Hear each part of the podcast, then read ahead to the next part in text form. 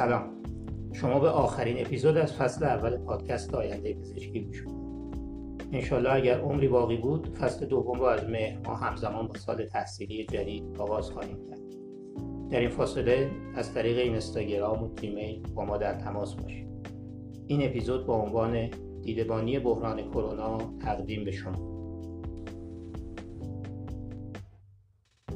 یکی از وظایف دانشگاه در مواجهه با چالش های همچون کرونا آن است که در مقام دیدبان ظهور خطر را پیش از آنکه دامنش به جامعه برسد رسد کنند و آموزش های لازم را در خصوص مواجهه با آن به عامه مردم تصمیم گیران و مسئولان ارائه دهند.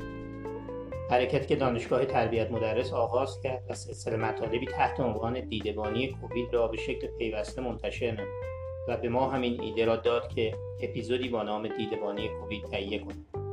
در این اپیزود این مهم را در پنج محور برگرفته از کتاب آموزش عالی و بحران کرونا در ایران تقدیم شما می‌کنیم. بحث رو با این سوال آغاز می‌کنیم که وجود دو زیر نظام پزشکی و غیر پزشکی در نظام آموزش عالی کشور و تفکیک آنها از هم در این آزمون سخت نقطه قوت و تکیهگاه ما شد. یا نقاط ضعفی را آشکار کرد.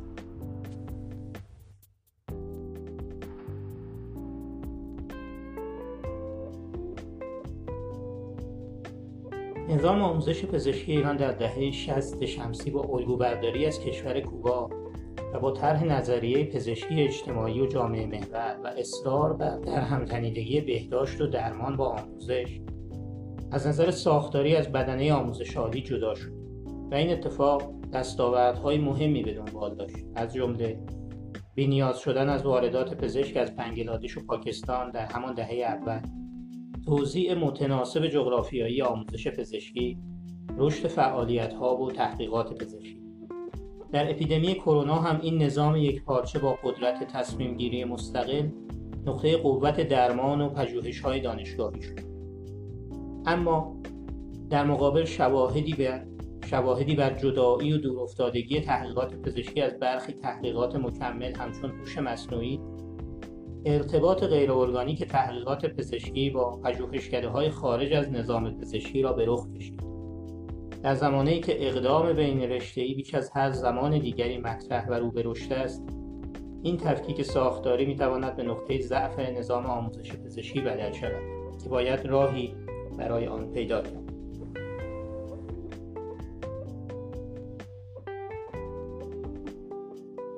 ارتباط بین ای که در اپیزودهای قبلی هم به نام پرداختیم مسئله است که در دانشگاه های ما امکانش پررنگ نبوده است. این آموزه که آینده از آن هوش مصنوعی و روباتیک خواهد بود تا چند اندازه در جهان پسا کرونا امتداد خواهد داشت نمی‌دانیم. اما در این دو حوزه باید زیر ساختها فراهم شود. نمی‌توان در حد تقلید اندک و بسندگی به ظاهر علم با هوش مصنوعی و روباتیک برخورد کنیم. و بخواهیم از طریق مهندسی معکوس پیش برویم البته بحث ارتباط بین رشته‌ای گسترده تر از این هاست دانشجویان اغلب رشته های دانشگاهی بدون هیچ درکی از سایر رشته ها بدون مهارت دانش اندوزی و ارتباط گرایی بین رشته‌ای تربیت می شود. در حالی که مسئله بدخیم کرونا به ما یاد داد که نیازمند افرادی هستیم که مرزهای دانش، سازمانها و افراد را در نوردند و آنها را گرد هم آورند. نظام پزشکی باید به سمت تربیت نیروهایی با تخصص ترکیبی برود. بیشترین منفعت از نظام بهداشت و درمان ایران را جراحان می‌برند و همین دلیل تمایل کمتری در میان متقاضیان رشته پزشکی به کسب تخصص در رشته های سلامت محور وجود دارد در حالی که باید به تقویت رشته های سلامت محور بهای بیشتری داده شود.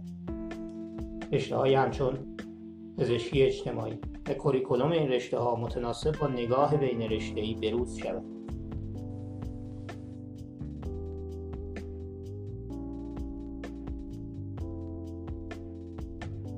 موضوع دوم پدیده پزشکی شدن جامعه یا medicalization و ارتباط آن با ظرفیت رشته های پزشکی است.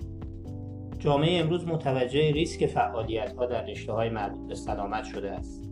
از طرفی ضرورت افزایش تربیت نیروی انسانی متخصص در بخش سلامت جهت مقابله با بحران های مشابه احساس می شود.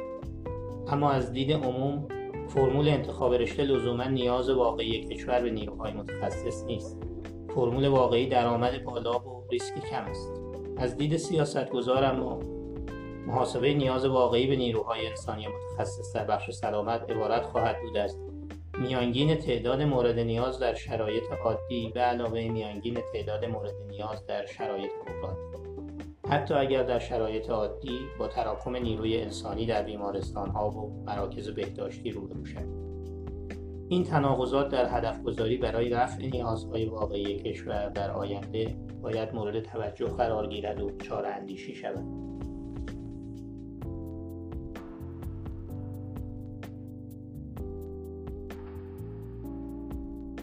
سومین موضوع بحث فعالیت بین المللی دانشگاه های علوم پزشکی و ارتباط آن با اقتصاد دانشگاه است. در ایران اگرچه بسیار دیر هنگام اما موضوع استفاده از ظرفیت های بین المللی در حوزه علوم و تحقیقات مورد توجه قرار گرفته و در برنامه ششم توسعه هم مورد تاکید قرار گرفته است. دانشگاه های معتبر کشور به صرافت جذب دانشجویان بین المللی با اولویت کشورهای همسایه افتادند. این جهتگیری برای تأمین مالی دانشگاه هایی که برای رسیدن به نسل سوم برنامه ریزی کردهاند اهمیت بیشتری دارد. اما احتمالاً در دو سال آتی رشد برنامه ریزی شده برای جذب دانشجویان بین المللی تحقق نیابد اگر کشورهای مقصد دانشجویان ایرانی نیز پذیرش ها را محدود کنند اضافه شدن این دانشجویان به بازار داخلی آموزش عالی قابل انتظار خواهد در حال سرنوشت این بخش از فعالیت های دانشگاهی در حاله از ابهام است و اقتصاد دانشگاه را تحت تاثیر خود قرار خواهد داد. همانطور که مبتلایان به بیماری های زمینه ای در برابر کرونا آسیب پذیرند اقتصاد بیمار هم دانشگاه را در بحران کرونا آسیب پذیر خواهد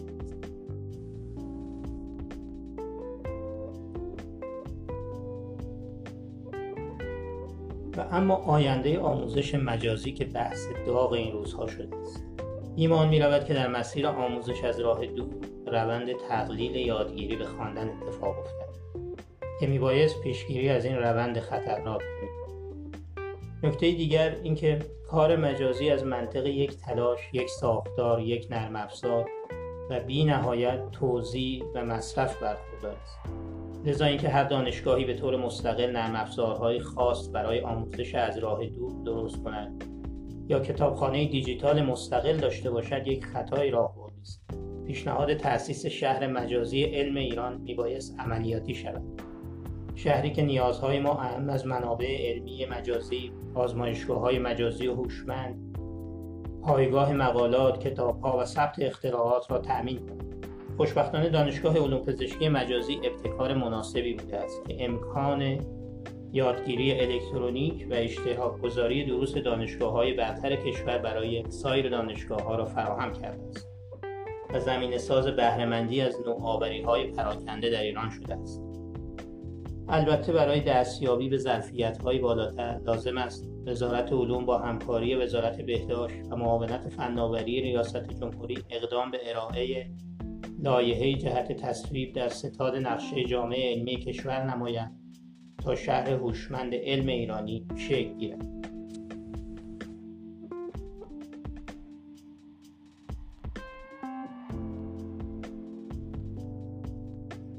حوزه پنجم و حائز اهمیت مسئولیت اجتماعی دانشگاه است. شواهد نشان می‌دهد که بزرگترین دغدغه دانشگاه در این اوضاع کرونایی چگونگی گذراندن نیم سال تحصیلی است و دانشگاه ها میکوشند با بهرهگیری از آموزش مجازی با چاشنی دستور در سرازیری گذر از این موقعیت قرار گیرند. حالان که دانشگاه علاوه بر دانشجو پروری وظایف دیگری هم دارد.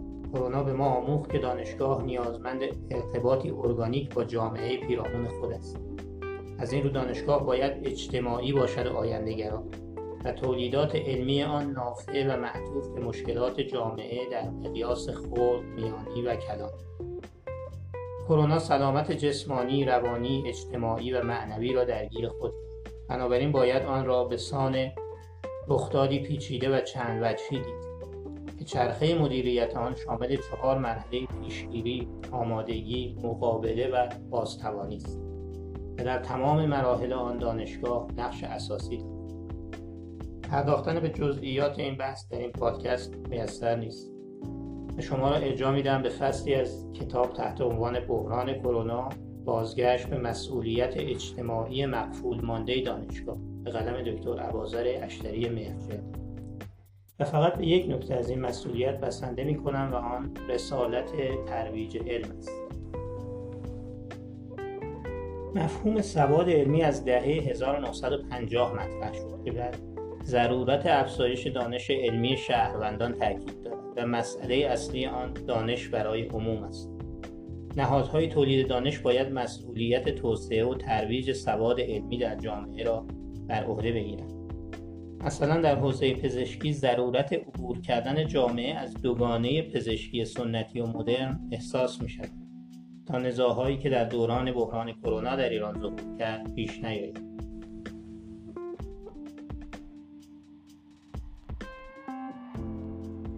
این اپیزود با نقلی از استاد شهید متحری به پایان می‌بریم که گم شده این روزهای ما در مقابل بیماری ها، سیل ها، احساس بیپناهی ها علم و ایمان است. علم امنیت بیرونی می‌دهد و ایمان امنیت درونی.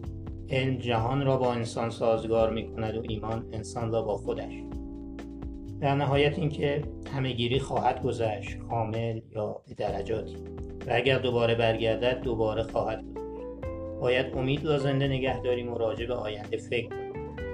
باید در تمامی امور هم از آموزش، پژوهش، مدیریت و مسئولیت اجتماعی در سطوح وزارتی، دانشگاه و دپارتمان به تغییرات متناسب اندیشیم.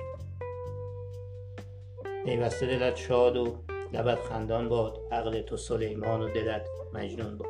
خدا حافظ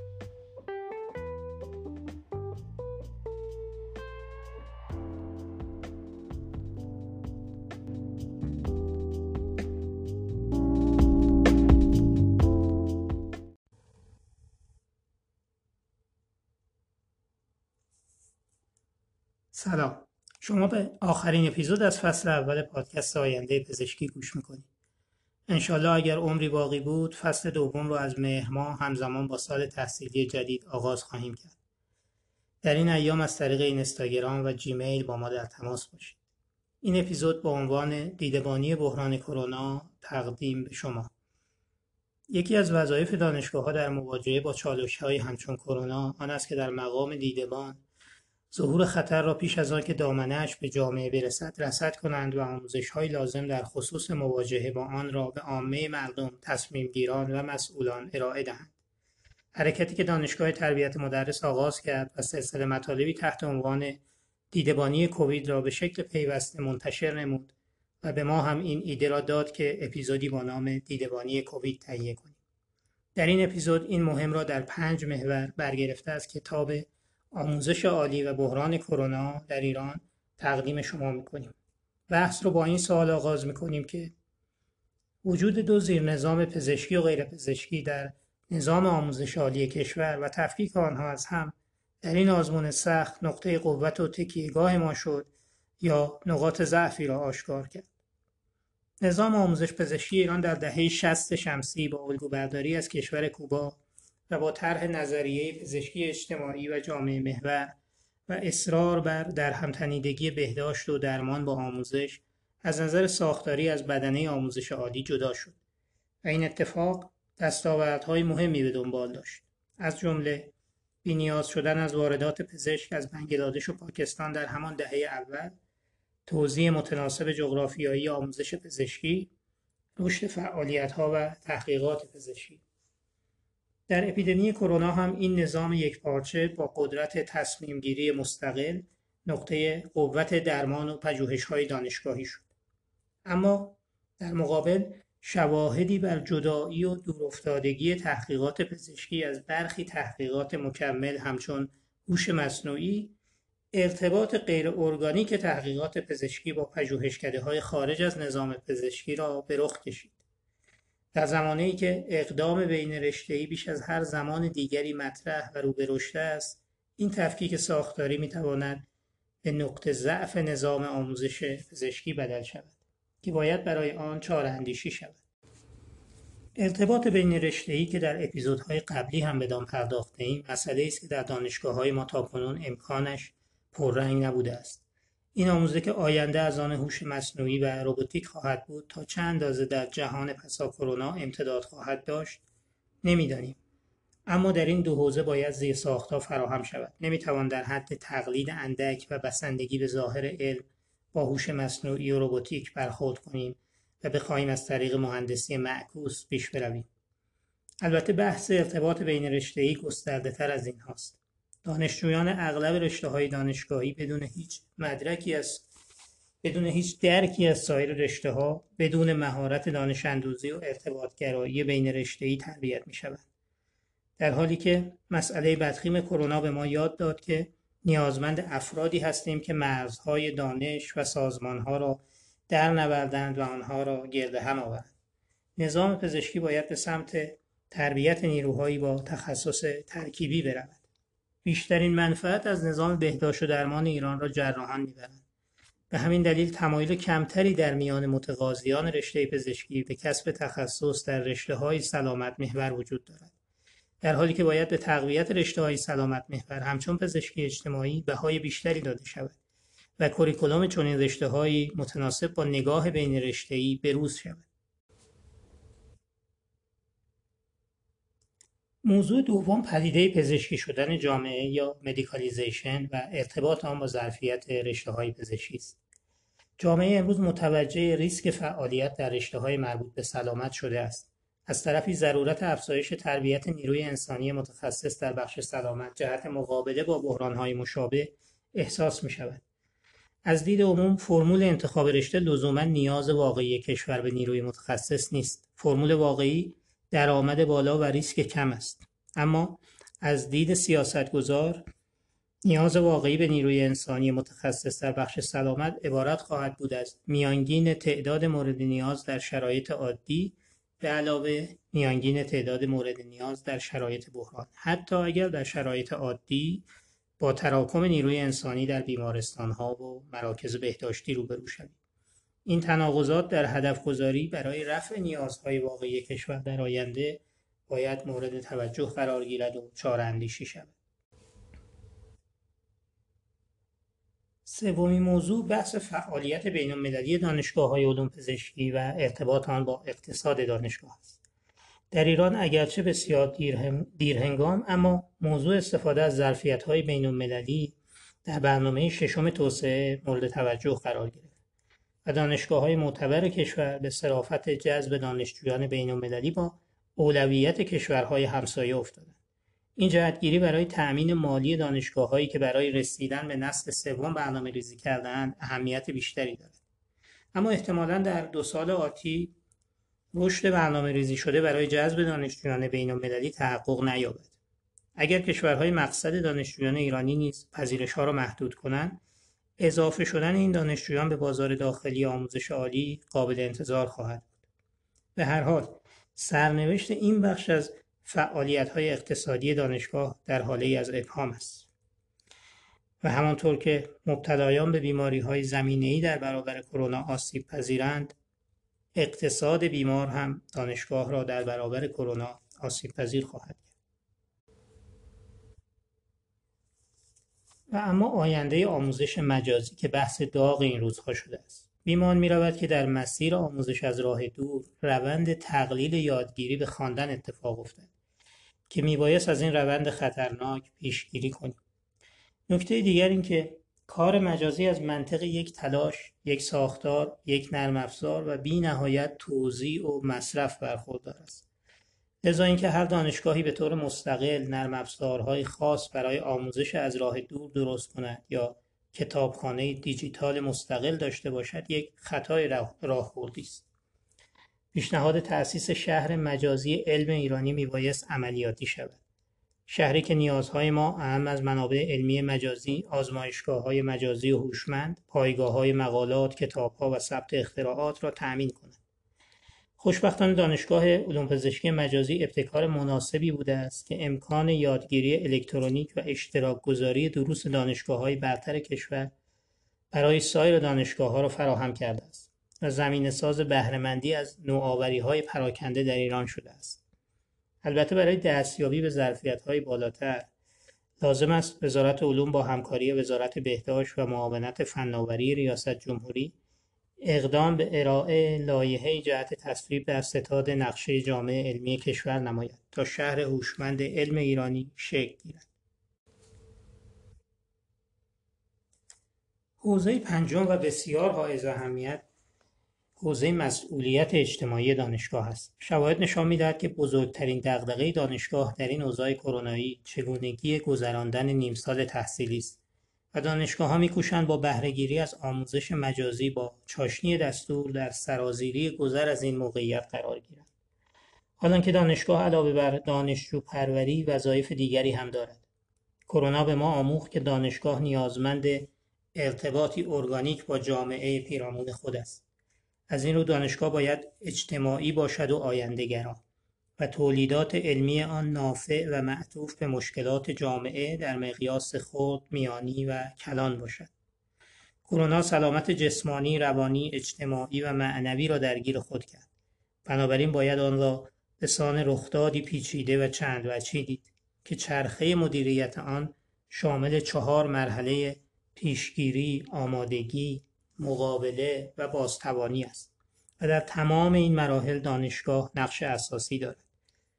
پرداختن به جزئیات این بحث در این پادکست میسر نیست. و لذا شما را ارجاع میدم به فصلی از کتاب تحت عنوان بحران کرونا بازگشت به مسئولیت اجتماعی مقفول مانده دانشگاه به قدم دکتر عبازر اشتری مهرجانی.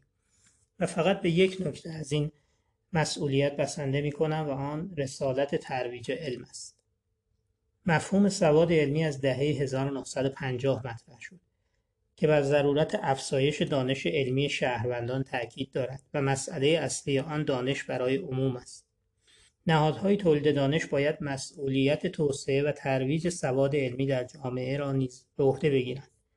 مثلا در حوزه پزشکی ضرورت عبور کردن جامعه از دوگانه پزشکی سنتی و مدرن احساس می شود تا نزاعهایی که در دوران بحران کرونا در ایران ظهور کرد پیش نیاید در نهایت اینکه همهگیری خواهد گذشت کامل یا به درجاتی و اگر دوباره برگردد دوباره خواهد گذشت. باید امید را زنده نگه داریم و راجع به آینده فکر کنیم. باید در تمامی امور اهم از آموزش، پژوهش، مدیریت و مسئولیت اجتماعی در سطوح وزارتی، دانشگاه و دپارتمان به تغییرات متناسب اندیشید. این اپیزود رو با نقلی از استاد شهید متحری به پایان می‌بریم که گم شده این روزهای ما در مقابل بیماری ها، سیل ها، احساس بیپناهی ها، علم و ایمان است. علم امنیت بیرونی می‌دهد و ایمان امنیت درونی. علم جهان را با انسان سازگار می کند و ایمان انسان را با خودش. پیوسته دلت شاد و لبت خندان باد عقل تو سلیمان و دلت مجنون باد. خدا حافظ